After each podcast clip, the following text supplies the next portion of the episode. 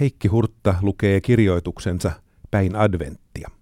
Kirjoitus on vuodelta 2004.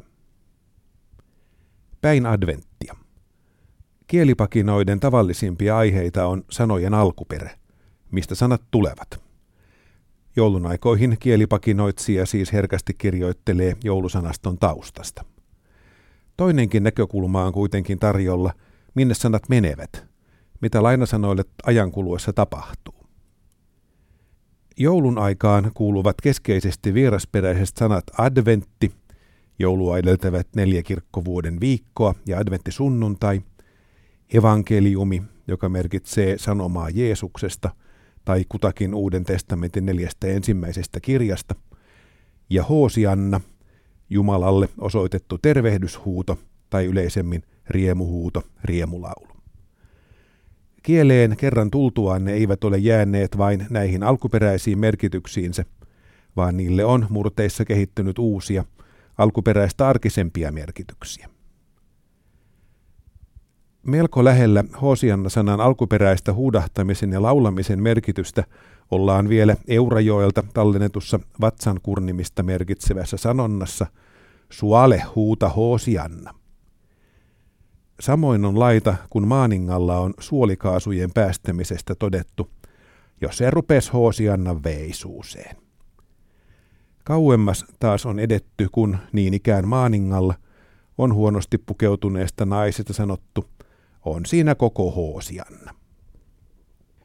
Sana adventti taas merkitsee eräissä murteissa kasvoja, naamataulua, pläsiä, varsinkin lyömisen tai turpiin antamisen yhteydessä. Laajalti Varsinais-Suomessa, Satakunnassa ja Hämeessä sanaa on käytetty tähän tapaan. Rymättylässä saipä ja alventti, kun siellä on veel suutas ja lervittel. Vesilahdessa minä pläjäytin nyrkillä päin alventtia. Samalla lailla on myös evankeliumisanaa käytetty paikoin Lounais-Suomessa, muun muassa Kalannissa. Jolle se oli hilja, niin lyöpäi evankeliumias. On arveltu, että tämmöisissä tapauksissa naama pläsi merkityksen syntyä tuskin voi selittää sanojen kirkollisen käytön pohjalta. Uusien merkitysten syntyä selittää ehkä enemmän se, että vaikka sanat vuoden keskeiseen juhlaan liittyvinä toistuvat verrattain taajaan, on monille kuulijoille kuitenkin jäänyt epäselväksi, mitä ne oikein tarkoittavat. Kun sanat lisäksi ovat muodoltaan erikoisia, on niiden merkitys voinut lähteä aivan omille teilleen. Toisaalta kyse on varmasti myös kansanhuumorista. Huvittava ilmaus syntyy, kun juhlavaa sanaa käytetään vallan maanläheisessä yhteydessä. Ilmauksen hauskuus tai teho lisääntyy entisestään, kun samassa yhteydessä käytetään 2 läheistä sanaa. Nakkilassa on sanottu, verettiin päin alventtiin jäti vankeliumit kaliisi. Ylöjärveläisten tappelupukarien taisteluhaaste taas kuuluu näin, niin minä annan päin alventtia, että joulu loistaa.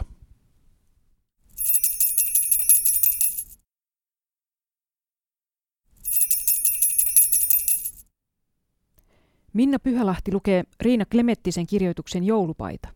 Kirjoitus on vuodelta 2018. Joulupaita. Kotimaisten kielten keskuksen valitsema kuukauden sana joulukuussa 2018 on joulupaita. Vuosittain samanlaisina toistuvat jouluperinteet auttavat löytämään juhlamielen. Joulukalenterista voi seurata, miten joulu lähestyy luukku luukulta. Ulos asennetaan valosarja ja sisään kannetaan joulukuusi. Moni leipoo varmasti pipareita. Tutun joulurekvisiitan joukkoon on kampeamassa uusi tulokas, nimittäin joulupaita.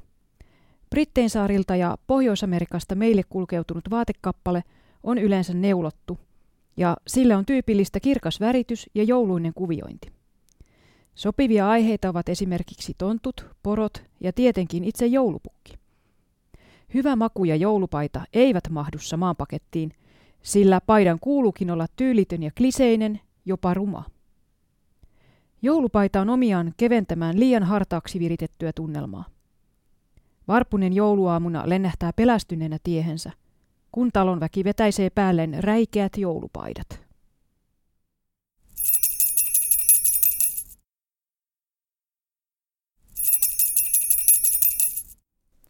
Lotta Jalava lukee katkelmia Riitta Korhosen kirjoituksesta Eriöpuhetta, vieheistä ja pikkohousuista. Kirjoitus on vuodelta 2017. Eriöpuhetta vieheistä ja pikkohousuista.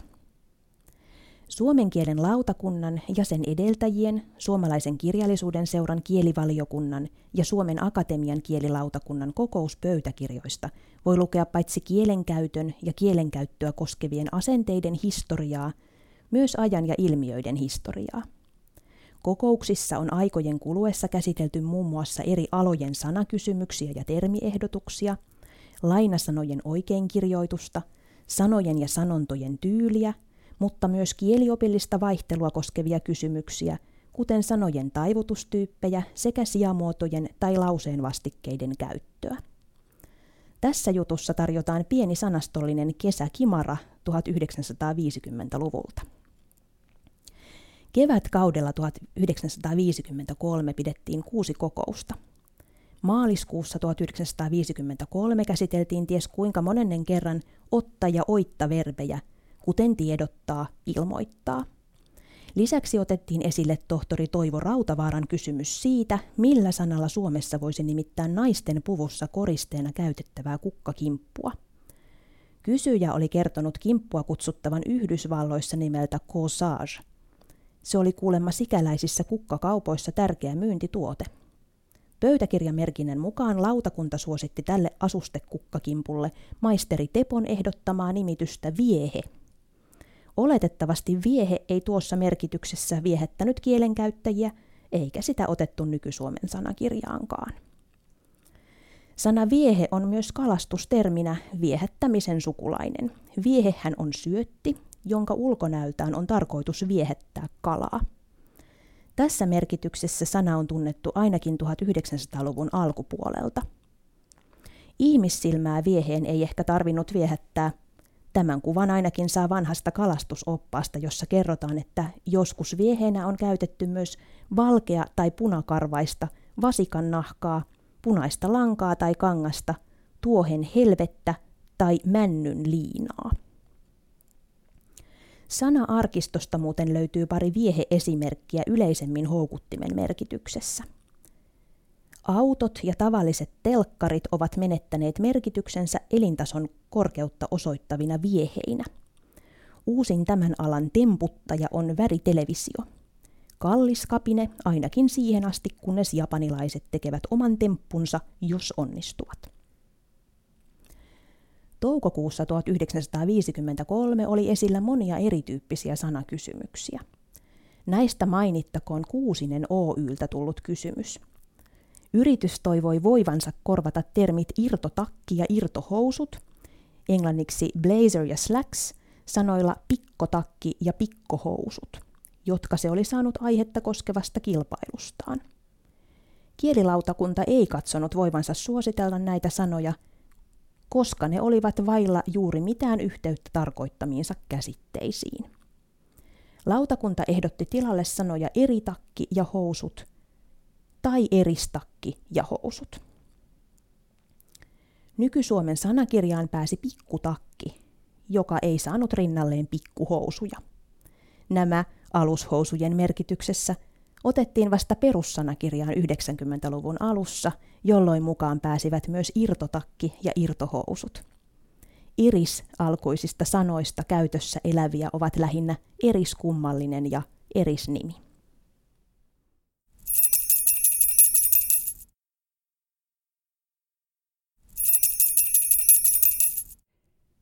Kirsti Aapala lukee kirjoittamansa jutun Töyhtöpää, Pihla ja Pyy. Kirjoitus on vuodelta 2004. Töyhtöpää, Pihla ja Pyy. Joka vuosi ne tulevat. Joskus jo syyskuussa helisevä parvi herättää töistä palaavan tai lenkkeilevän. Toisinaan ne pyrähtävät pihapuihin vasta vuoden pimeimpään aikaan. Tutut tupsupäät, tillet. Ensin ne ilmaantuvat maalikyliin pohjoisessa, ja mitä niukempi Pihlajan marjasato on, sitä vilkkaammin ne siirtyvät kohti etelää. Joinakin vuosina ne jatkavat miltei huomaamatta yli meren Manner-Eurooppaan. Ei ole varaa pysähdellä, jos ei löydy kuvun täytettä. Syksyn ja alkutalven sosiaalista aikaa viettävä lintu elää muun osan vuotta hiljakseen. Juvalla arveltiinkin 1930-luvulla, kadonneeko tilhen töyhtö vai miksi lintua ei huomaa muulloin kuin syksyisin. Sen pesimäseutuja ovat Pohjois- ja Itä-Suomen havumetsät, ja niin taitavasti lintu on osannut kotinsa kätkeä, että vasta vuonna 1856 löydettiin ensimmäinen pesä Länsi-Lapista. Linnun nimi tilhi lienee alkuaan onomatopoeettinen, siis ääntä jäljittelevä. Ensimmäisenä sen lienee maininnut Suomen linnunnimistöä vuonna 1849 selvitellyt William Nylander, sittemmin jäkälien tutkimiseen paneutunut tiedemies. Toki lintu tunnettiin jo ennen sitä. 1700-luvun sanakirjoissa nimenä on tupsuniska ja hieman myöhemmin jouhilintu. Nimitys tilhi on levinnyt osaksi kirjallisuuden myötä eri tahoille kansankieleen. Melko laajalti tilhi on tunnettu pihlajalintuna. Myös pihlajapyystä, pihlajatilhestä ja pihlajakukosta on puhuttu. Tilhen päälain töyhtö on hyvä tuntomerkki ja sen mukaan tulevat nimet tupsulintu, tupsupää, tupsuhyyppä, töyhtöpää ja harjapää. Niin ikään ulkonäköön, koreisiin siipisulkiin viittaa Petäjäveden kirjosiipi. Kittilän ja Inarin seuduilla tilhi on ollut korvarastas. Naapureina olevien saamelaisten kielessä linnun nimitys tarkoittaa aivan samaa. Pohjois-Saamen pialirastis on sananmukaisesti korvarastas. Karjalan kannaksella puhutussa Suomen murteessa pihlajien syksyinen vieras oli vilisteri tai vilisteeri. Se on laina Venäjästä. Tilhi on siellä sviristeillä ja se on myös alkuaan ääntä jäljittelevä nimitys. Paikoin Lounais-Suomessa lintua on nimitetty silkkihännäksi. Se on käännös ruotsinkielisestä nimestä siidensvans, jossa taas on otettu mallia saksan kielestä, jossa nimitys on seidenschwanz. Saksan perua on myös Viron samanmuotoinen siitissapa. Näiden takana lienee linnun tieteellinen sukunimi bombisilla, jonka voinee vapaasti kääntää silkkipyrstöksi. Lajinimi garrulus merkitsee suulasta ja lavertelevaa. Keski-Eurooppaan vain aika ajoin parvina ilmestyvä peloton ja korea tilhi sai siellä ennen kolkompiakin nimiä. Saksalaisella kielialueella se tunnettiin paikoin kuolemanlintuna, sterbevogel, tai ruttolintuna, pestvogel. Kottaraisen kokoinen tilhi on saanut vuosikymmenet olla maassamme rauhassa ihmisiltä myös asutuilla seuduilla. Toisin oli runsaat 100 vuotta sitten. Torsten Renval kertoo vuonna 1896 ilmestyneessä kirjasessaan Hyödylliset ja vahingolliset linnut Suomessa kaupunkien sunnuntaimetsästäjien harrastuksesta. Hyvän tilhivuoden tullen intoutui moni tilhenpyyntiin, ja niin löysi tilhipaisti tiensä herkkusuiden lautasille.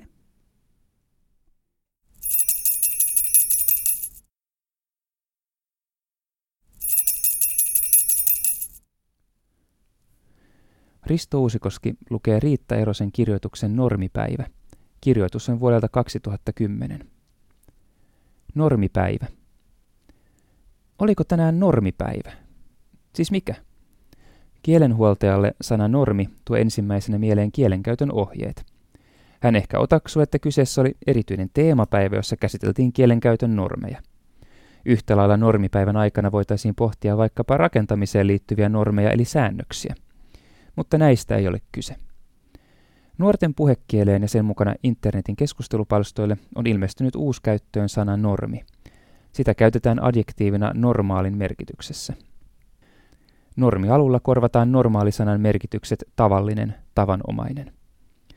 Käytössä ovat esimerkiksi yhdyssanat normipaino, laihduttajalla on ikuisuusprojektina normipaino, ja normiruoka, laihduttaja voi syödä ihan normiruokaa.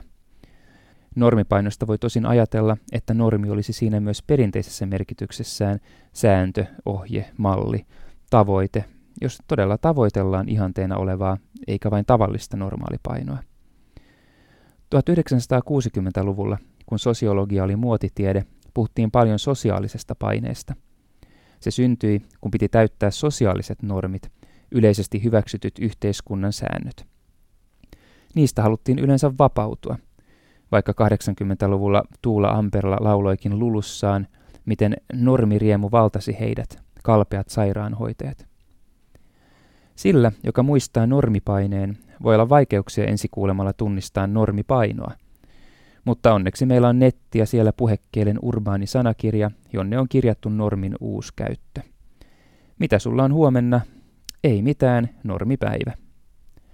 Usein on vaikea selvittää, mistä slangi-ilmaukset ilmaantuvat kieleen. Tässä tapauksessa voi ainakin todeta, että normin nykykäyttöä on levittänyt verkossa jatkuvasti katsottavana oleva television viihdeohjelma Kummeli, jonka sketsistä normipäivä, myös edellä mainittu sanakirjaesimerkki, näyttää olevan lähtöisin.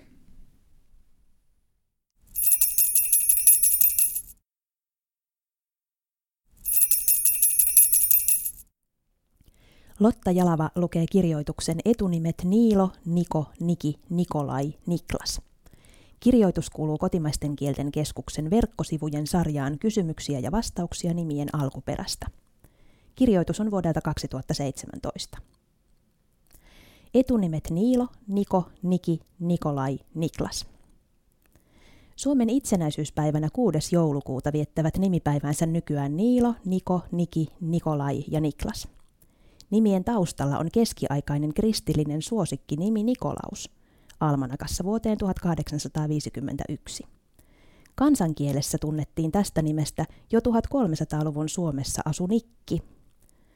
Paljon myöhemmin suosion nousi Niilo. Viime aikoina yleisimpiä asuja ovat olleet Niko ja Niklas. Viimeisimpänä almanakkaan on otettu Niki vuonna 2010 ja vuonna 2020 nimipäivänsä saavat Niila ja Nikolas. Joulukuun 6. on vanhastaan ollut 300-luvulla eläneen Myran kaupungin piispan Pyhän Nikolauksen muistopäivä. Suomessa Pyhä Nikolaus oli metsälintujen suojelija, metsän jumala. Häntä on pidetty myös merenkulkijoiden suojeluspyhimyksenä. Nikolaus on hyvän tekijä myös lahjoja jakelevana Santa Clausina eli joulupukkina.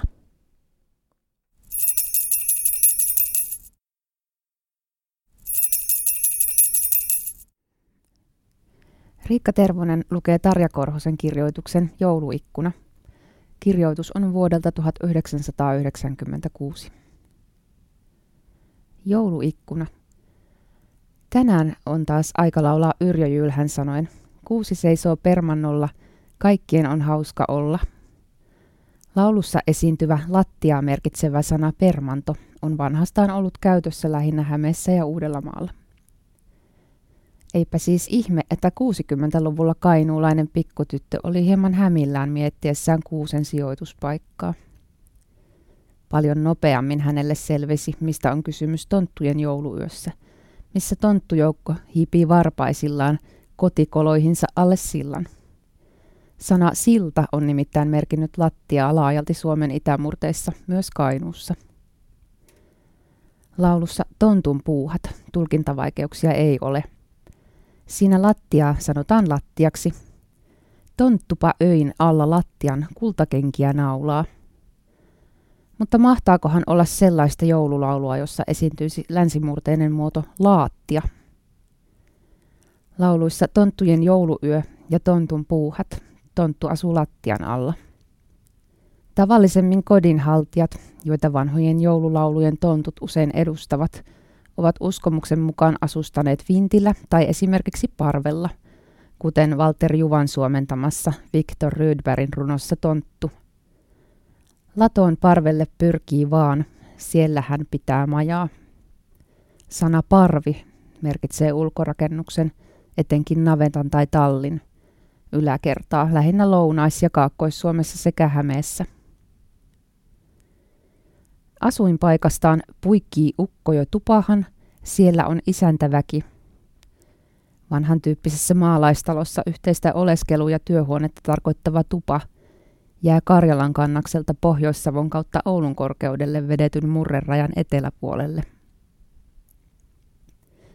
Saman runon toisessa suomennoksessa Yrjö Jylhän kotitonttu.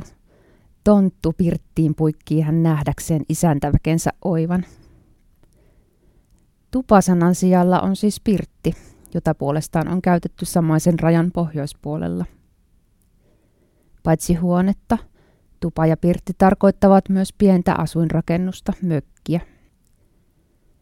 Tonttu on tarkkailuretkellään myös laulussa Joulu joutui armahainen, jossa hän tassuttaapi alla pirtin akkunan. Toisaalta joulukirkkoon matkaava muistanee, että mäen rinteen alla törröttävässä talossa on joka ikkunalla 2 kynttilää. Ikkuna on ollut vanhastaan itämurteinen, akkuna länsimurteinen sana. Molemmat ovat alun perin tarkoittaneet lasitonta valoaukkoa, joka on suljettu esimerkiksi luukulla. Tällöin lasillinen valoaukko on ollut yksinkertaisesti lasi tai länsimurteissa klasi. Joululaulut ovat runoutta, eikä runojen tekstiä ole tapana nykyaikaistaa tai korjailla. Runoissa esiintyvät murreväritteiset sanat ovat paitsi ajan patinaa, myös vihjeitä siitä, mistä päin maata niiden kirjoittajat ovat olleet kotoisin.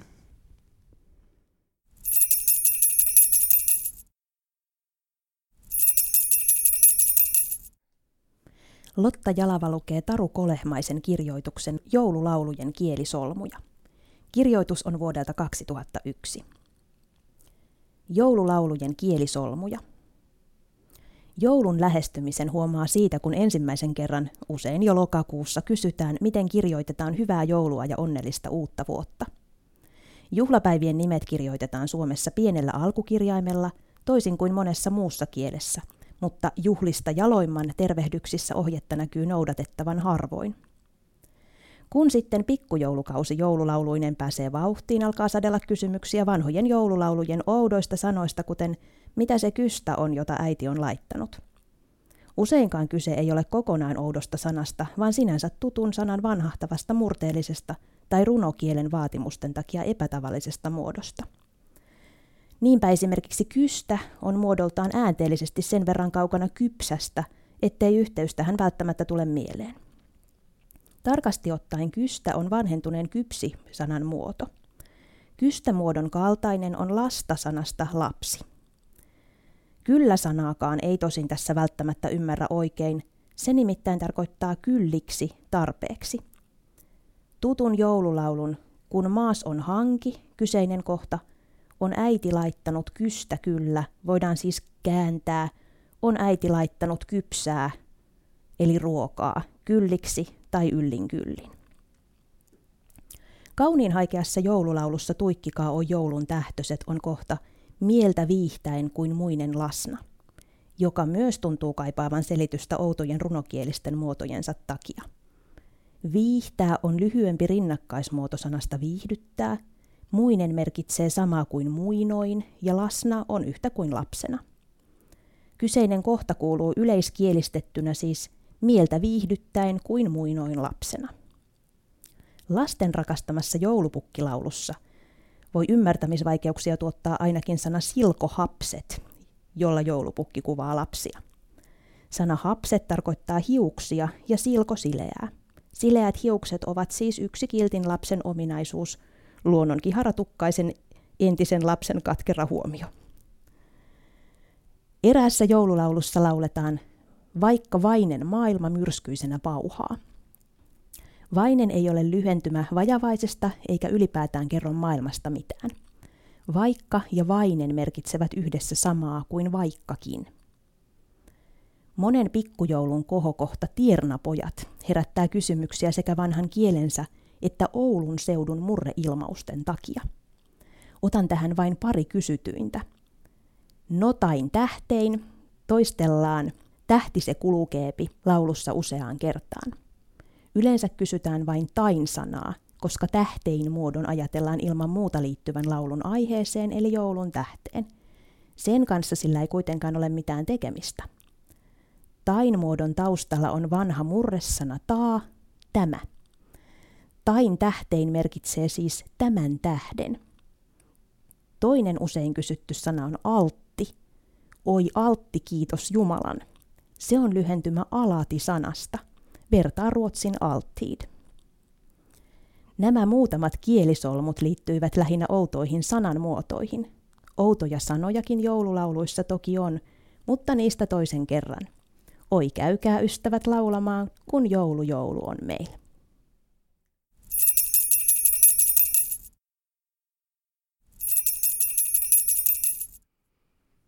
Minna Pyhälahti lukee katkelmia Helina Uusitalon kirjoituksesta Tonttualkuiset paikannimet. Kirjoitus on vuodelta 2006. Tonttualkuiset paikannimet. Tonttu on uskomusolento. Se on kääpiömäiseksi kuviteltu olento, asumusten tienoilla viihtyvä haltija, joka edistää hyvin kohdeltuna talon onnea ja hyvinvointia. On uskottu, että koti, sauna, riihi ynnä muut tontut liikkuivat hämärän ja pimeän aikaan, eikä niitä siten voinut ihminen nähdä. Suomen sana tonttu, Länsi-Uudellamaalla ja paikoitellen Itämurteiden alueella tontti ja paikoin Keski-Pohjanmaalla tontta, perustuu ruotsin sanaan tomte, jonka vastaavasti ajatellaan lohjenneen nykyruotsin tomtekubbe, tomtebissa, tontin ukko, kaltaisista yhdyssanoista. Toisaalta samaan sanaan perustuva tontti, maa-alue, on Savossa, Pohjois-Karjalassa ja Kainuussa asussa tonttu. On siitä talosta useita tonttuja erotettu, Kangaslampi. Nimiarkiston paikannimikokoelmissa on reilu 100 tonttualkuista paikannimeä. Niistä vain muutaman taustalla on merkitys tontti, maa-alue, kuten luultavasti Pyhäselän tonttunimisen laitumen. Useimpien nimien yhteydessä on mainittu, että paikalla olisi joskus nähty tonttu tai jokin muu outo olento. Ehkä outojen havaintojen selittäminen tontuilla on ollut vähemmän pelottavaa. Tonttu on tosin voitu kuvata myös jättiläiseksi tai kummitukseksi ja lasten pelottelijaksi. Tontuista joulutonttu on nuori tulokas, eikä niistä puhuta tonttualkuisten paikanimien yhteydessä. Nämä nimet houkuttelevat kyllä keksimään tonttutarinoita. Myös ne nimet, joihin oikeasti sisältyy merkitys maa-alue. Muutamat nimistä lienevät vanhojen kulttipaikkojen nimiä. Kansanrunoudessakin on tunnettu aihe taistelevista talontontuista, joiden voimainkoetusten jäljiksi selitetään joitakin luonnonmuodostelmia. Tyrvännön tontunkivestä on tallennettu nimiarkiston kokoelmiin seuraava tarina. Lepaan tonttu ja Vesunnin tonttu tappelivat ja toinen heitti toisen kiveen niin, että kiveen tuli päänsija. Suuri syvennys, jonka pohjalla on pienet syvennykset, nenän ja suun sijat. Ne näkyvät vieläkin. Muitakin erikoisia luonnonmuodostelmia on nimetty tonttualkuisiksi, kuten Kauvatsan tontun kellarinmäki, jolla on kauhean suuri kiviroukkio, siellä on sitten niin kuin huone. Tässä vielä muutamia esimerkkejä paikannimikokoelmista. Tonttuhaudat, Karkkila, on mäki ja kivikko. Kerrottiin, että Kärjenlammin ja Vaskijärven jättiläiset olisivat tapelleet ja että Vaskijärven jättiläinen olisi haudattuna Kärjenlammin eteläpuolella olevaan mäkeen. Tappelusta olisivat jääneet myös kivet mäkeen. Tonttuvuori, Jyväskylän maalaiskunta, on vuori, jolla on kuulemma tonttuloita ja kummituksia kummitellut.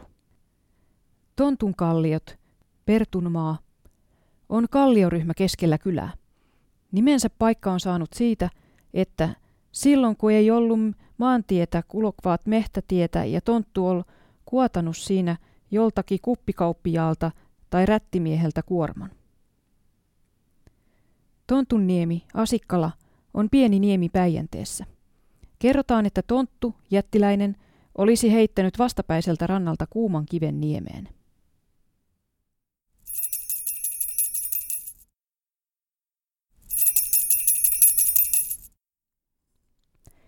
Elina Heikkilä lukee otteita Maria Lehtosen kirjoituksesta Enteitä joulunpyhinä ja koko vuoden juoksussa. Kirjoitus on vuodelta 2018. Enteitä joulunpyhinä ja koko vuoden juoksussa. Tällä kertaa en odottele valkeata joulua aivan turhaan, mikäli vanhaa kansaa on uskominen. Vuonna 1773 julkaistu Talonpojan sää eli ilmakirja tietää nimittäin luvata. Jos tammenomenia tulee paljon ja varhain, silloin tulee talvi paljon lumen kanssa edellä joulun. Tänä vuonna paitsi omenapuumme, myös tammemme kantoi runsaan kuorman ja mielestäni vieläpä koko lailla varhain. Toimellinen talonpoika on askareidensa lomasta katsahtanut vuoden mittaan kerran jos toisenkin taivaalle ja myös kalenteriinsa arvoitellen tulevia. Mutta joulun ajan lyhyiden päivien aamu- ja ehtoopuhteella hän saattaa pysähtyä pidemmäksikin aikaa arvioimaan ilmoja ja aikoja. Niiden perusteella osaa ennakoida ja varautua tulevaan. 1700-luvun lopulla talonpoika saattoi almanakan lisäksi tarttua edellä mainittuun Talonpojan sää eli ilmakirjaan, joka neuvoo, kuinka meidän pitää merkitsemän ilmasta joulupäivinä, mitkä tulevat asiat meille ilmoitetaan koko sinä vuonna. Talonpojat käyttivät kirjasta luultavasti ahkerasti, sillä siitä otettiin useita uusia painoksia. Myöhäisin vuonna 1848. Ilmakirja käy läpi joulun ajan päivät alkaen aatosta. Jos jouluaattona ja jouluyönä on selkiä ilma, ilman sadetta ja tuuletta, niin ota vaari, että silloin tulee hyvä vuosi, ja joka mies saapi kyllä elätyksensä. Mutta jos silloin tuulee ja sataa, se merkitsee katovuoden. Jos tuuli on idästä, tulee tauti kuninkain ja ruhtinain vieraiksi. Kuolema myös monta poies ottaa heidän seastansa. Koska tuuli on pohjasesta, ole silloin iloisasi, sillä se merkitsee hyvän vuoden. Mutta jos se on etelästä, se merkitsee tautia. Selkeän jouluaaton ja yön jälkeen talonpoika on tyytyväinen riittävän elatuksen lupauksesta, mutta sade ja tuuli enteilevät vaikeampia aikoja. Poikkeuksena kuitenkin pohjoistuuli, jota talonpoika tervehtii iloisena, sillä luvassa on hyvä vuosi. Ilmakirja kertoo. Ne vanhat ja viisaat alkavat merkkinsä joulupäivästä ja niistä 12.10 seuraavaisesta loppiaiseen asti. Ja niin kuin ilma näinä päivinä on, niin se myös joka kuussa, kuka kunkin päivän päälle lankee, oleman pitää. Se tulee tietä, että joulupäivä merkitsee tammikuun, januariuksen. Se toinen joulupäivä merkitsee helmikuun, februariuksen ja niin edespäin siihen viimeiseen asti. Joulupäivän sää kertoo siis tammikuun sään, toisen joulupäivän sää helmikuun sään ja niin edespäin aina loppiaiseen, joka kertoo ensi vuoden joulukuun sään. Erikseen ilmakirja mainitsee vielä koko joulunpyhien säästä seuraavaa. Jos jouluyönä on kovin tuulinen ilma, niin se vuosi vanhain sanan jälkeen on hedelmällinen. Jos joulupäivänä myös tuulee, silloin kasvut hyvän hedelmän saavat. Ja jos aurinko aamulla paistaa, sinä vuonna tulee paljon viinaa. Jos aurinko viimeisenä päivänä heljästi paistaa, niin totisesti hyvän vuoden saamme. Vahvemmaksi vakuudeksi voi 12 joulun ajan päivän jälkeen tarkastella vielä seuraavien 6 merkkipäiväksi kutsutun päivän säätä, sillä kukin näistä sisällänsä pitää 2 kuukautta. Se ensimmäinen edellä puolen päivän tammikuun ja ehtoopuolella helmikuun ja niin edelleen.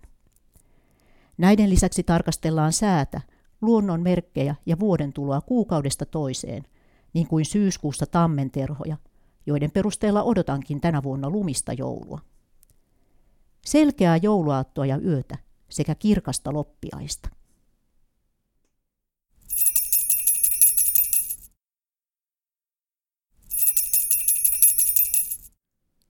Lotta Jalava lukee Salli Kankaanpään kirjoituksen Nyt saa alkaa tekemään. Teksti on vuodelta 2014. Nyt saa alkaa tekemään. Päivän kielenhuoltouutinen on suomen kielen lautakunnan uusi suositus. Lautakunta päätti viime kokouksessaan, että myös muoto alkaa tekemään voidaan nykyisin katsoa yleiskielessä hyväksyttäväksi. Aiemmin vain muotoa alkaa tehdä on pidetty yleiskielen normin mukaisena. Kieli muuttuu ja myös kielenhuollon suositukset muuttuvat. Suositusten muutokset tehdään kuitenkin harkiten. Huomioon otetaan todellinen kielenkäyttö, suosituksen muutoksen vaikutus koko kielen järjestelmään ja myös suosituksen opittavuus. Suositusta alkaa tekemään muodonkaan hyväksymisestä ei annettu hätiköiden.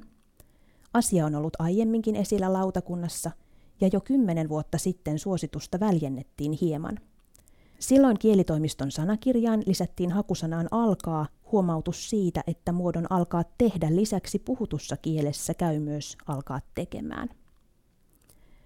Nykyään alkaa tekemään muotoa näkee yhä useammin myös huolitelluiksi tarkoitetuissa kirjoitetuissa teksteissä. Vanhaa suositusta ei siis ole opittu koulussa niin hyvin, että sitä käytännössä aina noudatettaisiin.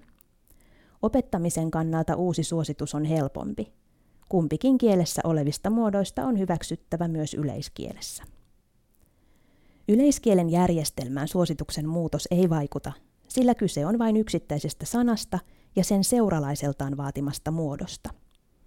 Yleiskielessäkin on tavallista, että samaan sanaan voi liittyä eri muotoisia sanoja. Verbeistä esimerkiksi käyvät muun muassa maistuu hyvälle tai hyvältä, saa tehtyä tai tehdyksi, tai ehtii tehdä tai tekemään. Nyt alkaa tehdä tai tekemään pääsee samaan joukkoon.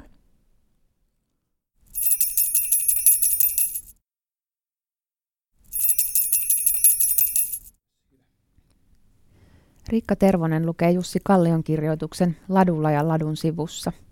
Kirjoitus on vuodelta 2002. Ladulla ja Ladun sivussa. Kalevalan sankari Lieto Lemminkäinen ei ollut pelkkä naisten naurattaja. Hän oli myös mestarihiihtäjä. Tuon aikaisilla välineillä hiihtotapana oli potkuhiihto eli potkutyyli.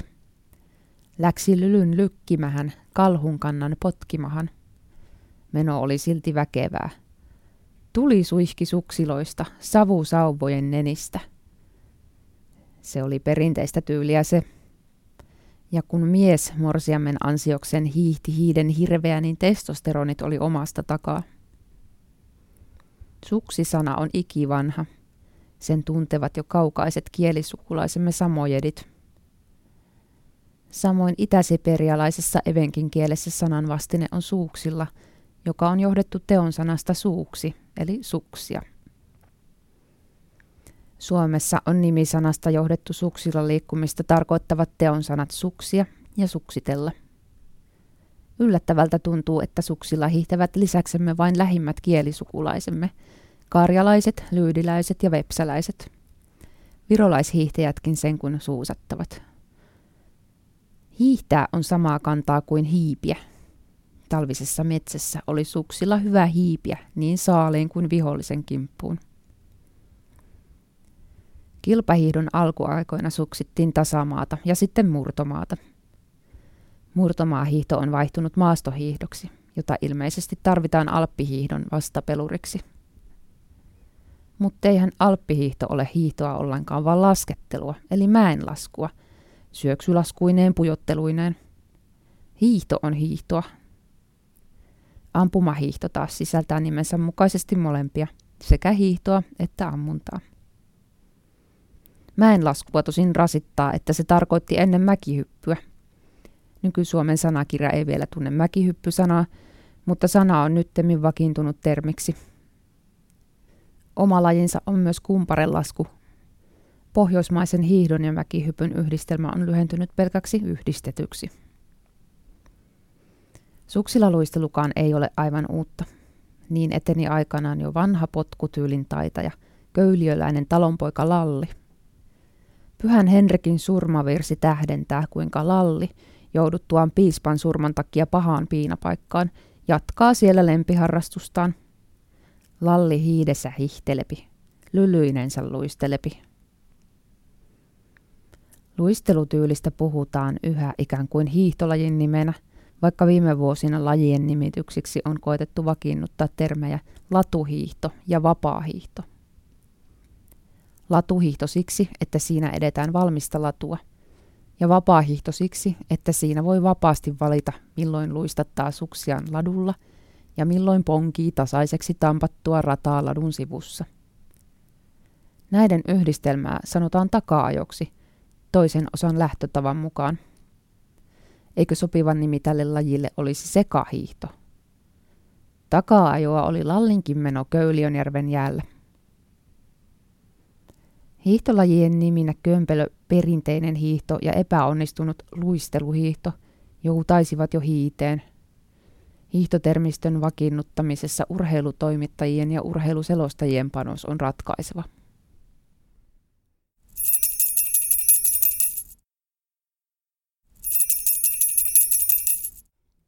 Bianca Holmberg läser sin text Lucia från år 2017. Lucia. Ursprunget till vårt Lucia-firande är berättelsen om helgonet Sankta Lucia som enligt traditionen led martyrdöden för sin kristna tro. Legenden berättar att Lucia dödades under den romerske kejsaren Diocletianus förföljelser i början av 300-talet. Hon fick sina ögon utstuckna och brändes på bål. Därför är hon det synskadades skyddshelgon inom den katolska kyrkan. Namnet Lucia kommer från latinets lux som betyder ljus. Någon gång under 1600- eller 1700-talet uppstod lussebrudstraditionen i Sverige, som Finland då var en del av, ur en äldre tysk tradition. Då kläddes lussebruden i vit dräkt och fick ljus i håret. Numera firas Lucia på många håll i Sverige och Svenskfinland. Sedan 1950 väljs Finlands Lucia, som den 13 december varje år kröns i domkyrkan i Helsingfors och skrider ner för kyrktrapporna inför tusentals åskådare. Stavningen av Lucia varierar beroende på om man skriver om högtiden eller om en person som heter Lucia. När ordet Lucia syftar på Lucia-dagen och Lucia-firandet stavas det följaktligen med liten bokstav. Om man däremot skriver om helgonet Sankta Lucia eller någon annan person som bär namnet stavas det naturligtvis med stor bokstav.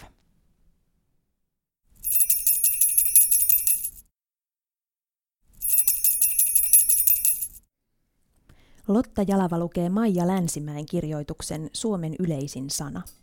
Kirjoitus on vuodelta 2002. Suomen yleisin sana. Helsingin Sanomien verkkoliite selvitti vuonna 1998 sanojen yleisyyttä suomalaisilla internetsivuilla. Yleisimmäksi sanaksi osoittautui the, englannin kielenmääräinen artikkeli. Suomen kielen sanaston yleisyyssuhteita on tutkittu aikaisemminkin. Jo 1979 ilmestyi teos Suomen kielen taajuussanasto. Aineistona on käytetty muun muassa kauno- ja tietokirjallisuuden sekä lehtien tekstejä. Noin 430 000 sanaesiintymään perustuvan tilaston 10 yleisintä sanaa ovat olla, ja, se, ei, joka, että, tämä, hän, voida, saada. Taajuuksia on vastikään laskettu huomattavasti suuremmastakin aineistosta, 21 miljoonan sanan tekstipankista. Aihetta käsittelevä kielikello-artikkeli ilmestyi 2001. 8 yleisintä sanaa ovat samoja ja järjestyskin lähes sama kuin vuoden 1979 teoksessa. Yleisimpien sanojen joukossa on verbejä, olla, kieltoverbi ei, voida, saada, pronomineja, se, joka, tämä, hän, ja konjunktioita, ja, että. Ensimmäinen substantiivi vanhemmassa tilastossa on aika, sijalla 20, ja ensimmäinen adjektiivi suuri, sijalla 22.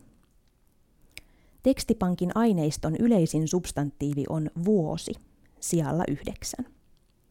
Sanojen yleisyyksiä on laskettu myös puhutusta kielestä. Aiheesta on ilmestynyt teos Suomen murteiden taajuussanasto vuonna 1992. Eri murteista koostuvan aineiston kärjessä on seuraava kymmenikko. Se, olla ja niin sitten, kun ne ei minä että. Lista näyttää tutulta ja se kuulostaa melkein repliikiltä. Aito puhehan on usein polveilevaa, katkeilevaa, hapuilevaa. Murteiden aines perustuu kerrontaan ja muisteluun, mistä selittyy minä-pronominin ja sitten adverbin yleisyys. Pronominit se ja ne ovat murteissa ja puhekielessä ylimalkaan taajakäyttöisiä siksi, että niillä viitataan paitsi eläimiin, esineisiin ja asioihin, myös ihmisiin. Olla-verbin sijoittumiseen tilaston kärkeen vaikuttaa olennaisesti sen käyttö aikamuotojen apuverbinä. Lisäksi Suomessa olla-verbillä ilmaistaan sekä olemassa oleminen että omistaminen, toisin kuin esimerkiksi Ruotsissa vaara, haava tai Englannissa be, have. ja sanalla rinnastetaan sekä sanoja että lauseita. Murteissa ja yleispuhekielessäkin esiintymiä lisää sen toinen merkitys myös. Esimerkiksi lauseessa Matti tulee ja. Myös ruotsin yleisin sana on rinnastussana ok. Alussa mainitun Helsingin Sanomien verkkoliitteen laatiman tilaston kärjessä näkyy niin ikään ja-sanan yleisyys. Suomen ja on toisena, englannin and viidentenä. Taajakäyttöisimmät sanat ilmaisevat erilaisia viittaus- ja rakennesuhteita. Suomen kielen sanojen keskipituus on 8 merkkiä, mutta yleisimmät sanat ovat 2–5 kirjaimisia, 1- tai 2-tavuisia. Kärkipäässä on vanhoja omaperäisiä sanoja. Vain ja on lainaa germaanisista kielistä.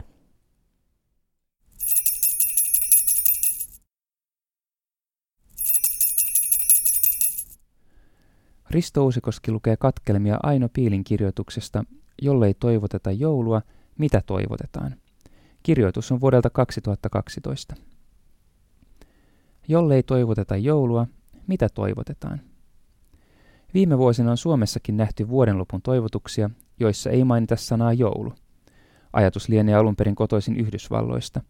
Siellä erityisesti liikekumppanit ovat jo vuosikymmenien ajan lähettäneet toisilleen joulun alla tervehdyksen Season's Greetings, jossa ei ilmaista, mikä syy tervehdyksen ajankohdassa saa lähettäjän muistamaan saajaa. Tervehdyksen saaja voi sitten täydentää muistamisen syyn uskontonsa tai vakaumuksensa mukaan. Suomessa yhtenäiskulttuurista on vielä niin paljon jäljellä, että tavallisin vuodenlopun toivotus sisältää edelleen sanan joulu. Hyvää, rauhallista tai iloista joulua toivottavat edelleen niin viranomaiset kuin yksityiset ihmisetkin. Vakiintuneisuus ja toistuvuus tekevät näistä vaihtoehdoista sillä tavoin neutraaleja, että ne sopivat viranomaistenkin tervehdyksiin. Olisi mielenkiintoista selvittää, onko adjektiiveissa jonkinlaista vaihtelua. Toivotetaanko esimerkiksi taloudellisesti vaikeina aikoina mieluummin hyvää tai rauhallista, ja nousukaudella taas useammin iloista joulua. Jos tervehtijällä on halua erottua ja välttää valmiiksi painettuja kortteja, voi keksiä muita adjektiiveja määrittelemään joulua. Leppoisaa, ihanaa, herkullista tai mitä kenenkin tunnelmaan parhaiten sopii. Suomen kielen joulu ei ole alkuperältään kristillinen ilmaus. Sana on samaa perua kuin ruotsin juul, ja se on lainattu skandinaavisesta kielistä. Alun perin se on tarkoittanut keskitalven pakanallista juhlaa, ja sen kanssa samaa kantaa on jo aiemmin germaanisesta kielistä tullut sana juhla.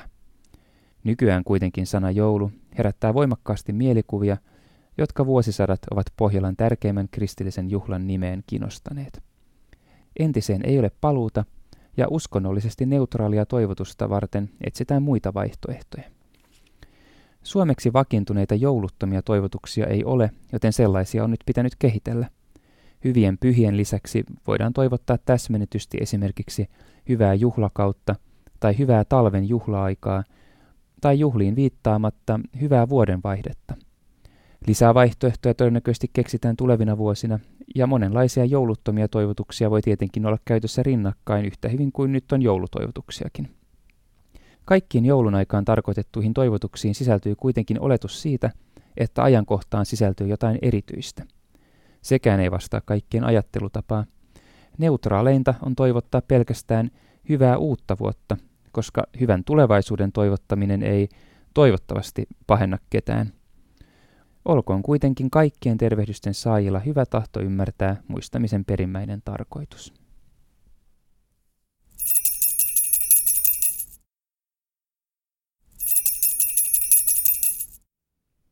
Minna Pyhälahti lukee Anneli Räikkelän kirjoituksen Onko lottovoittaja onnellinen vai onnekas? Kirjoitus on vuodelta 1996. Onko lottovoittaja onnellinen vai onnekas? Joka lauantai-ilta lottoarvonnan jälkeen onnitellaan onnellisia voittajia. Miksi ei onnekkaita? Suomen kielen perussanakirja määrittelee onnellisen onnea tuntevaksi tai ilmaisevaksi ja onnen täyttämäksi. Sanakirjan esimerkkien mukaan onnellisia voivat olla muun muassa ihminen, voittaja, koti ja avioliitto. Jokin päivä voi olla elämäni onnellisin päivä.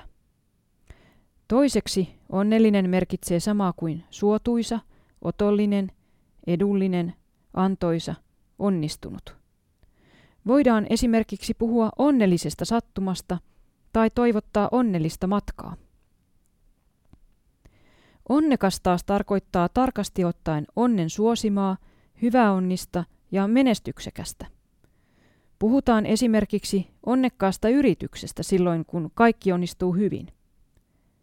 Näin ajatellen lottovoittaja on ainakin onnekas, koska hän on onnen suosima. Voihan hän olla onnellinenkin, mutta se ei ole aivan taattua. Samoin kuin onnekas ja onnellinen sotkeutuvat puheessa, sekoitetaan usein myös verbit onnitella ja toivottaa onnea. Kun joku on menestynyt tai saavuttanut jotakin, vaikkapa täyttänyt vuosia, on paikallaan onnitella häntä. Kun taas jollekulle toivotaan menestystä jonkin uuden vaiheen alkaessa, hänelle toivotetaan onnea. Onnea toivotetaan esimerkiksi hääparille, matkalle tai uudeksi vuodeksi, ei niinkään uudelle vuodelle. 50-vuotiasta voidaan onnitella siitä, että hän on saavuttanut jo puolen vuosisadan korkean iän, mutta hänelle voidaan myös toivottaa onnea seuraavan jakson ajaksi, mitä milloinkin halutaan tähdentää.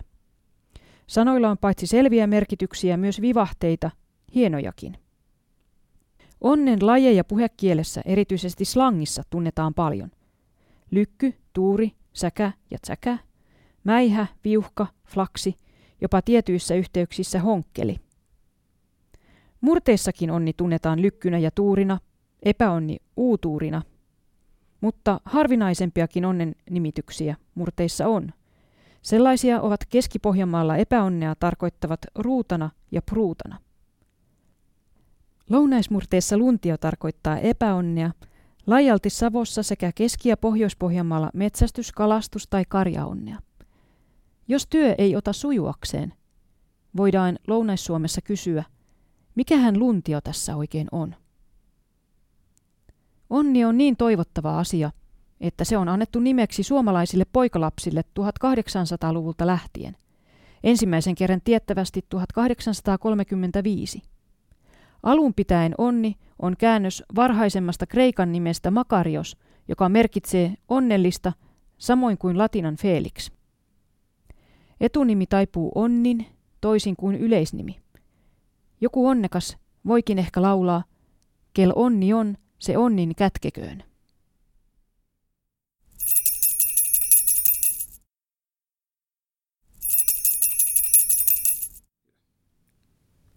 Riikka Tervonen lukee Eija Riitta Grönruusin kirjoituksen Huutoja ja vastauksia. Kirjoitus on vuodelta 1996. Huutoja ja vastauksia. Viime aikoina on ruvettu harrastamaan outoa yksinpuhelua. Presidentti joutuu vastaamaan huutoonsa. Elleivät työnantajat vastaa huutoonsa ja luo uusia työpaikkoja, meidän joukkoihin iskee kyllä aika kova krapula. Somerolla vastattiin huutoon. Vanhemmat ryhtyvät valvojiksi Jukolaan. Kuvattu huutoon vastaaminen vaikuttaa jokseenkin erikoiselta puuhalta. Omistusliitteinen muoto tuo mieleen itselleen vastaavan yksinäisen huutajan ja liitteetön muoto taas sen runon suomalaisen, jonka kaveri huutaa aina vastarannalla. Itse asiassa sanonta onkin muuttunut matkan varrella. Alkuperäinen ilmaus on vastata huutonsa. Sanonta on peräisin huutokauppakielestä. Se on tarkoittanut vastuun ottamista huudosta, eli hintatarjouksesta, kuvallisesti siis lupauksesta. Vastata-sanaa on käytetty harvinaisella tavalla, sillä tavallisempi tapa on tässä merkityksessä vastata jostakin, esimerkiksi sanoistaan. Ja vastauksen antamisen merkityksessä taas vastata johonkin, esimerkiksi kysymykseen. Sekaannus on siis ymmärrettävä, mutta lopputulos ei kuitenkaan ole oikein looginen. Jos vanha vastata huutonsa tuntuu vieraalta, voi myös vastata huudostaan, jonka suomen kielen perussanakirja mainitsee kuvailmauksen rinnakkaismuotona. Sanonnat, jotka sisältävät joko muodoltaan tai merkitykseltään vanhentuneita tai outoja ilmauksia, ovat alttiita hämärtymään tai sekaantumaan. Vakkasanakin saattaa olla jo nykyihmiselle vieras, ja sanonnat, joissa se esiintyy, ovat ehkä niin ulkoa opittuja, että ne voivat sekaantua. Erään monessa mukana olleen miehen muistokirjoituksessa sanottiin. Hän ei kätkenyt vakkaa kantensa alle. Kevyemmissä yhteyksissä sanontoja muokataan myös tahallisesti. Kiinteä sanonta esimerkiksi nostaa kissa pöydälle saatetaan mukauttaa lauseyhteyteen. Kimmo Sasi nosti siis pöydälle ikivanhan kissan. Samoin voidaan vaihtaa jokin sanaa niin, että syntyy yhtä aikaa mielikuva tutusta sanonnasta ja jostakin aivan muusta. Muuan toimittaja rauhoitteli ammattilehtensä keskustelupalstalla kuumana käynyttä kollegansa. Jäitä lasiin, Olli.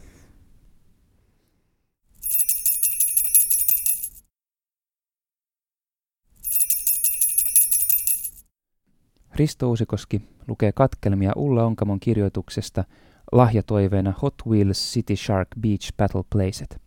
Kirjoitus on vuodelta 2018. Lahjatoiveena Hot Wheels City Shark Beach Battle Playset.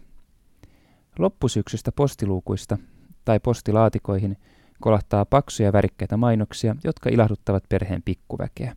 Lelukirjoja. Lapset istuvat nenä kiinni maahantuojien julkaisemissa kuvastoissa illasta toiseen. Niitä viedään myös päiväkotiin vertaisten kanssa tutkittavaksi. Uusista leluista haaveileminen on siis selvästikin lasten mielipuuhaa. Kirjasia selatessa aikuisen huomio kiinnittyy niissä käytettyyn kieleen. Logot ovat lähes poikkeuksetta joko englantia tai mukakieltä, mutta myös suuri osa yksittäisten lelujen nimistä on täysin englanninkielisiä. Osa niistä on lisäksi hengästyttävän pitkiä, kuten tuotennimillä usein on tapana. Cars, Mini Racer, Mack Truck, Transporter, Babyborn, Boutique, Deluxe, Ballerina Set, Transformers, Energon, Igniters, Speed Series, 8,5 senttimetriä.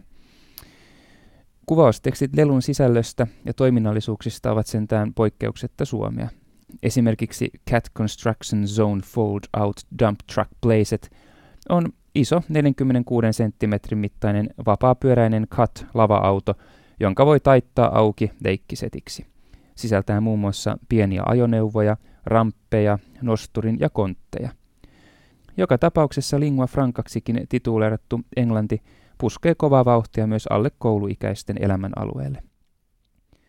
Lelujen nimet koostuvat esitteissä yleensä tavaramerkin nimestä ja sitä seuraavasta yksilöivästä nimenosasta.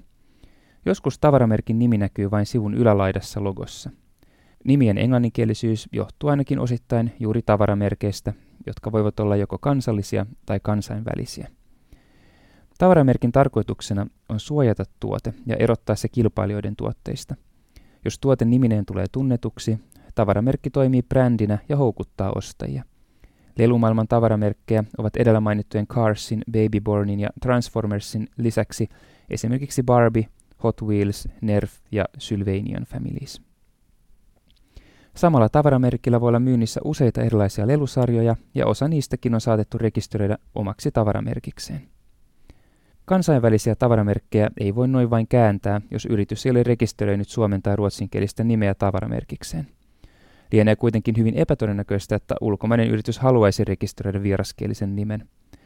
Yksikielisen tavaramerkin koetaan todennäköisesti luovan tehokkaammin brändiä kuin monikielisen, sillä eri kieliversioita ei välttämättä osata yhdistää toisiinsa.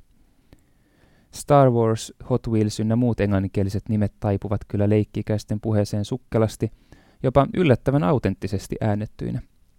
Ilman äidin tai isän tulkkausta ne ovat kuitenkin monelle lapselle vain yksilöiviä ääneyhdistelmiä vailla merkitystä.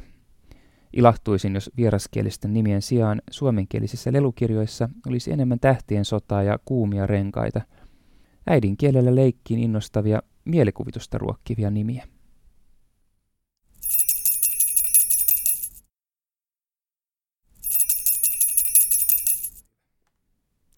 Minna Pyhälahti lukee kirjoituksensa Kielenhuoltaja paljastaa, käytän kielitoimiston sanakirjaa. Kirjoitus on vuodelta 2015. Kielenhuoltaja paljastaa, käytän kielitoimiston sanakirjaa. Kielitoimiston puhelinneuvonnassa muutama vuosi sitten soittaja kauhistui, kun katsoin hänen kysymänsä sanaa kielitoimiston sanakirjasta. Katsotko sinä sen jostain kirjasta? Luuri pamahti saman tien kiinni. Kielenhuoltaja Parka oli menettänyt kaiken uskottavuutensa ja auktoriteettinsa. Juuri lähteiden sujuva käyttäminen on mielestäni yksi merkki asiantuntijuudesta. Kielenhuoltajalla, toimittajalla, tiedottajalla, kääntäjällä, opettajalla, opiskelijalla ja kaikilla muillakin kielenkäyttäjillä on lupa käyttää ajantasaista yleiskielen sanakirjaa. Eikä vain lupa, vaan suorastaan syytä tehdä niin, jottei vaikkapa tule kertoneeksi vanhentuneita tietoja. Onhan kielemme elävä kieli. Uusia sanoja tulee jatkuvasti käyttöön ja myös häviää käytöstä. Lisäksi sanojen tyyliarvo saattaa muuttua. Ennen netti oli arkinen, nykyään se on sanakirjassa ilman merkintää tyyliarvosta. Kouluttajan työni ohella tarkistan tekstejä. Sana, jota itse en käyttäisi, esiintyy tarkistukseen lähetetyssä tekstissä. Siksi en muista asiaa ulkoa. Oliko se niin, että yhdenjaksoinen ja yhtäjaksoinen ovat molemmat sanakirjassa? Kirjoitan selaimeen kielitoimiston sanakirja.fi. Näen sekunnissa vastauksen. Yhdenjaksoinen tavallisemmin yhtäjaksoinen. En siis korjaa kohtaa, koska yhdenjaksoinen ei ole väärin, vain harvinaisempi. Kotuksen Twitter-tilin päivystäjänä ollessani kansalainen päivittelee taannoin sanan merkityksiä. Onko todella niin, että taannoin voi merkitä myös äskettäin? Kyllä vain vastaan. Sanakirjassa sen merkitykset ovat vähän aikaa sitten, äskettäin, hiljattain, hiljan, aikaisemmin, ennen. Toinen kysyy, voiko kirjoittaa viimesijainen vastuu? Vastaan, että viimesijaista ei ole kielitoimiston sanakirjassa, vaikka ensisijainen siellä onkin. Viimesijainen ei siis ainakaan vielä ole vakiintunut käyttöön.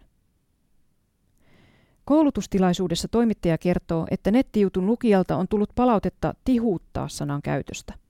Siinä ei kuulemma ole kahta uuta. Avaamme sanakirjan ja katsomme yhdessä. Tihuttaa, rinnalla tihuuttaa, tihkusateesta, hiljaisesta itkusta, tuhuttaa. Tihuuttaa sanasta suuttuneen lukijan ärtymyksen taustalla saattaa olla se, että tihuttaa on hänelle tutumpi, joten sen synonyymi tuntuu väärältä. Sama ilmiö on kyseessä, kun ruoka maistuu hyvältä, kuulostaa paremmalta kuin ruoka maistuu hyvälle, joka on toisen murrealueen muoto. Mutta ei yleiskielisissä yhteyksissä mitenkään huonompi tai väärin. Monta kielipulmaa ja iso ilo sanakirjasta, joka on kaikkien ilmaiseksi luettavissa verkossa.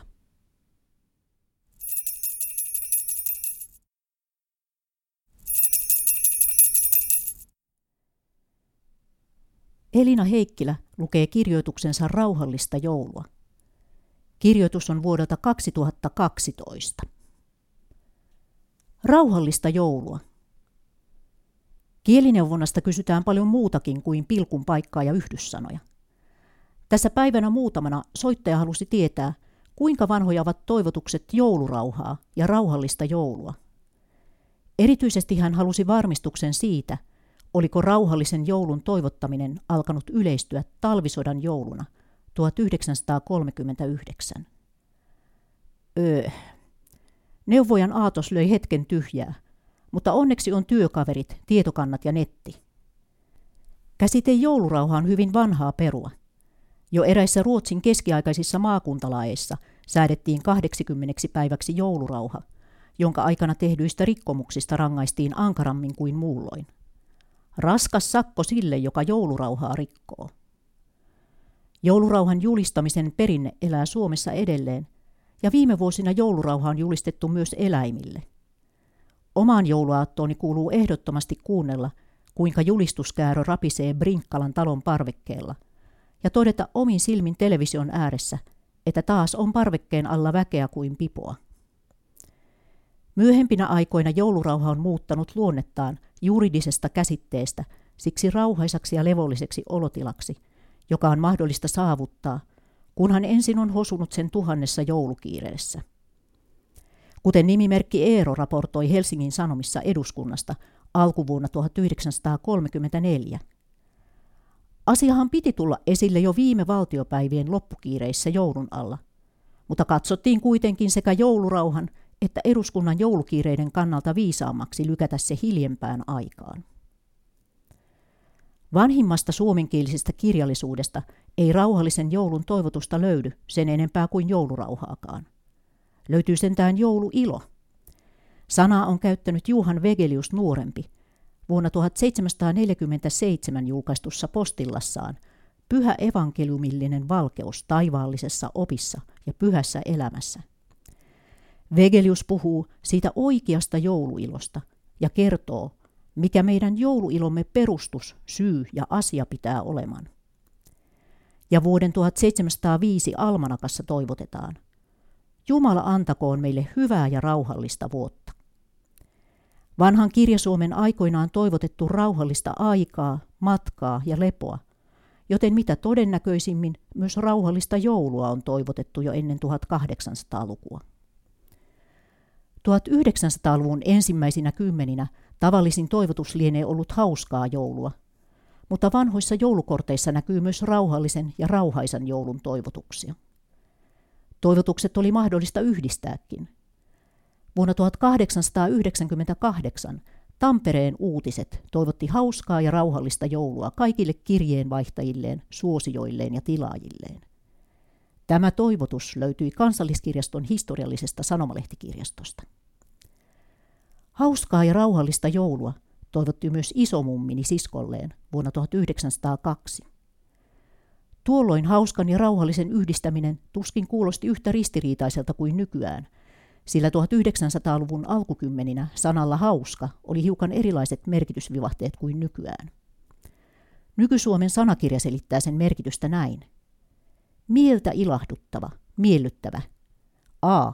Etualalla merkitys rattoisa, hupainen, huvittava, mukava. B. Etualalla merkitys viehättävä, soma, kaunis. Vastaava oman aikamme hakuteos, kielitoimiston sanakirja, antaa hauskasanalle seuraavat selitteet: rattoisa, huvittava, mukava, miellyttävä, kiva, iloinen, hilpeä. Se jäi edelleen epäselväksi, alkoiko rauhallisen joulun toivottaminen yleistyä juuri talvisodan jouluna, mutta mikään ei ainakaan sulje pois tätä teoriaa. Vai tietääkö joku?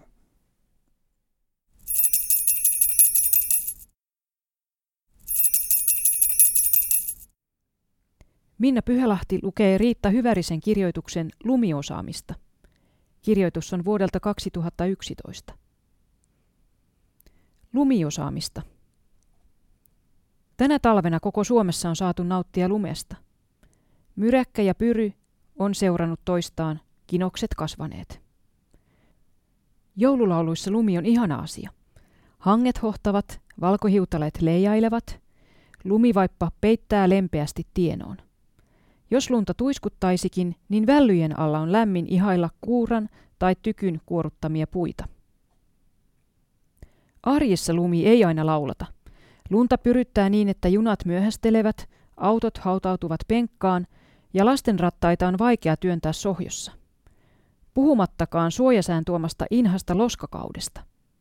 Silloin räntää rätkii ja taivaalta sataa märkiä jalkarättejä. Kyllä, meillä on Suomessa vielä tallella lumentaju.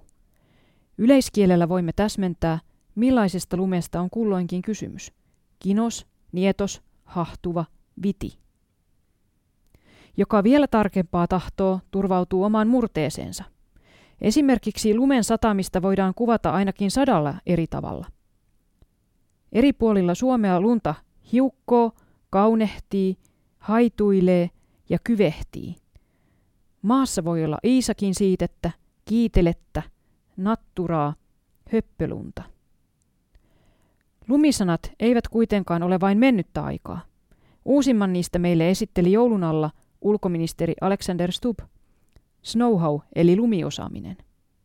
Tervetuloa Keski-Euroopasta oppimaan, kuinka meillä lunta siirrellään.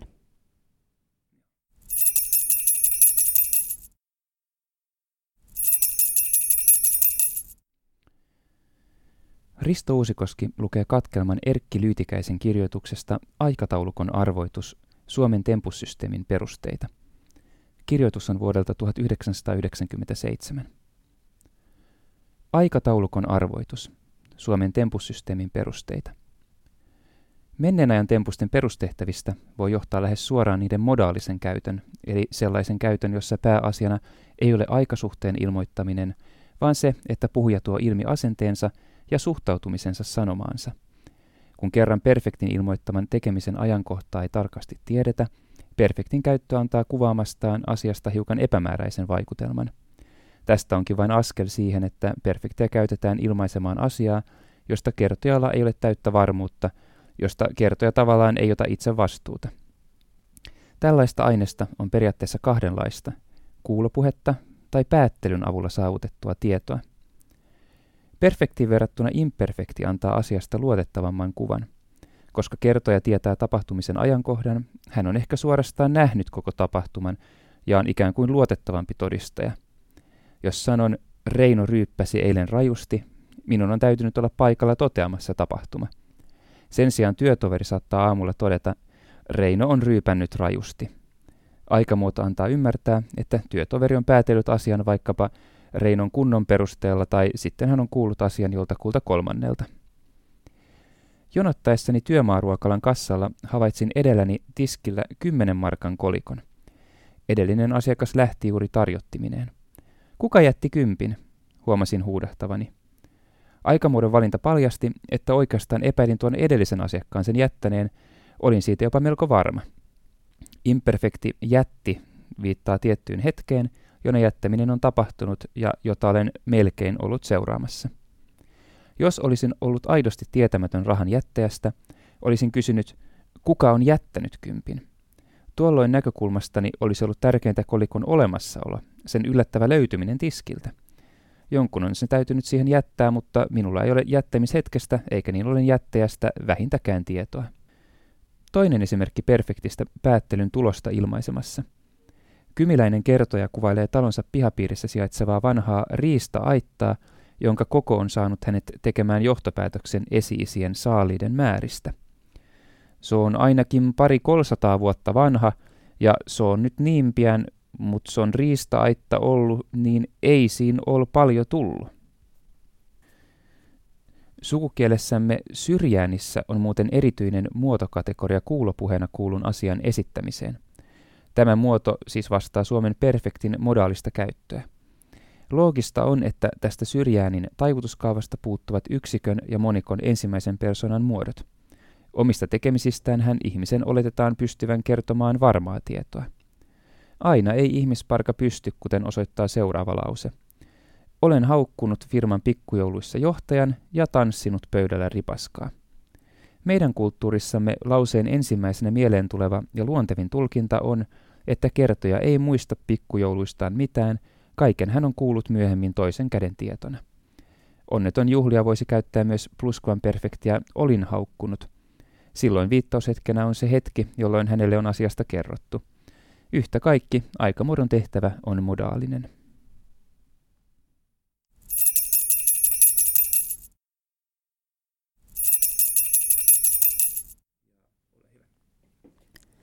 Riikka Tervonen lukee Tiina Manni-Lindqvistin kirjoituksen Aatamin ja Eevan nimipäivä.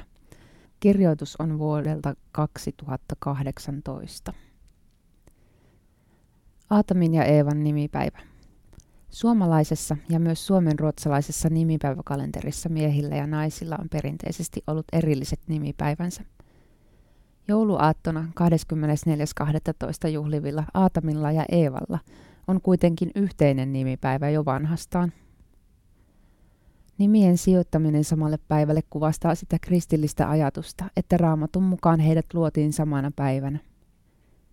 Jouluaattoon Jeesuksen syntymäpäivän edelle nimipäivä sijoitettiin siksi, että Aatami ja Eeva edustavat syntiin langennutta ihmissukua, jonka Jeesus lunastaa. Suomenkielistä almanakkaa alettiin julkaista 1705.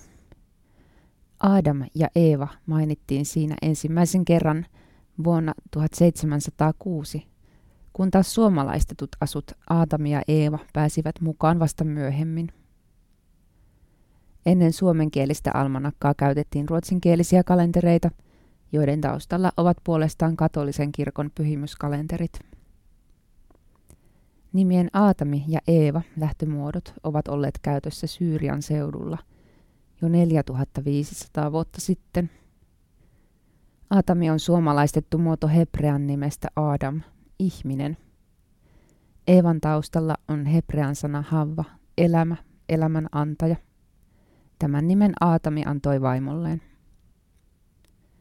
Nykyään suomenkielisen almanakan mukaan nimipäivää viettävät 24. joulukuuta Aatamin ja Eevan lisäksi myös Eevi ja Eveliina.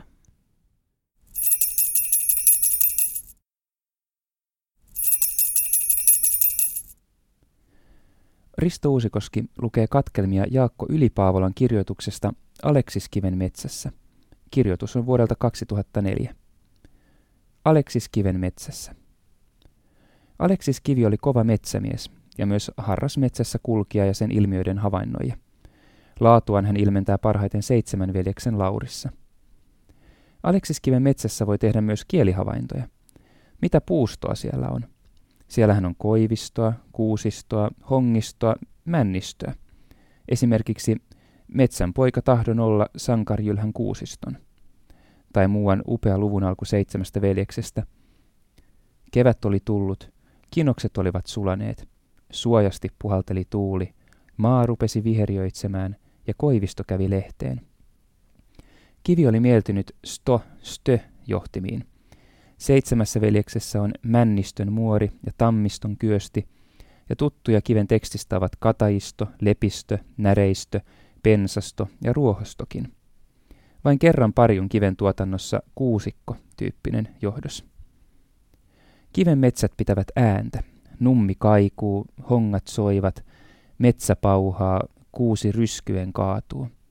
Korpia metsä kohisevat monen monta kertaa kiven teoksissa, milloin todesti, milloin vertauksissa. Nummisuutarien sepeteuskanttorin kuvailema Kurkelan Juhon saarna huipentuu kirkkokansan itkuun. Kohina raskas kuului yli kirkon kuin metsässä, koska rakeita sataa ja Herran voima korkeudessa jylisee, ja yksikään silmä ei kuivaksi jäänyt. Metsän kuvilla, äänillä ja tunnelmilla kivi operoi yhtenään ja näyttää niillä myös henkilöittensä mielenliikkeitä.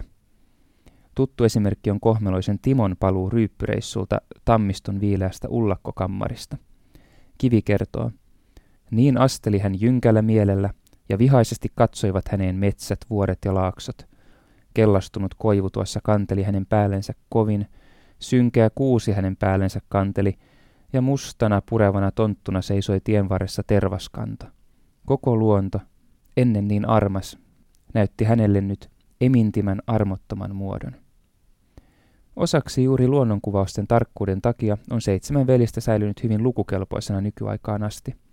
Siinä on toki paljon muutakin kestävää, niin paljon mieltä ja kerroksia, ettei sitä saa millään loppuun kalutuksi. Mutta luonto ja metsä ovat sen kantavia osia. Nehän ovat samaa nyt kuin silloin, ainakin melkein. Kiven luonnonkuvaukset ovat suorastaan dokumentteja, kuten Impivaaran jouluilta. On jouluilta.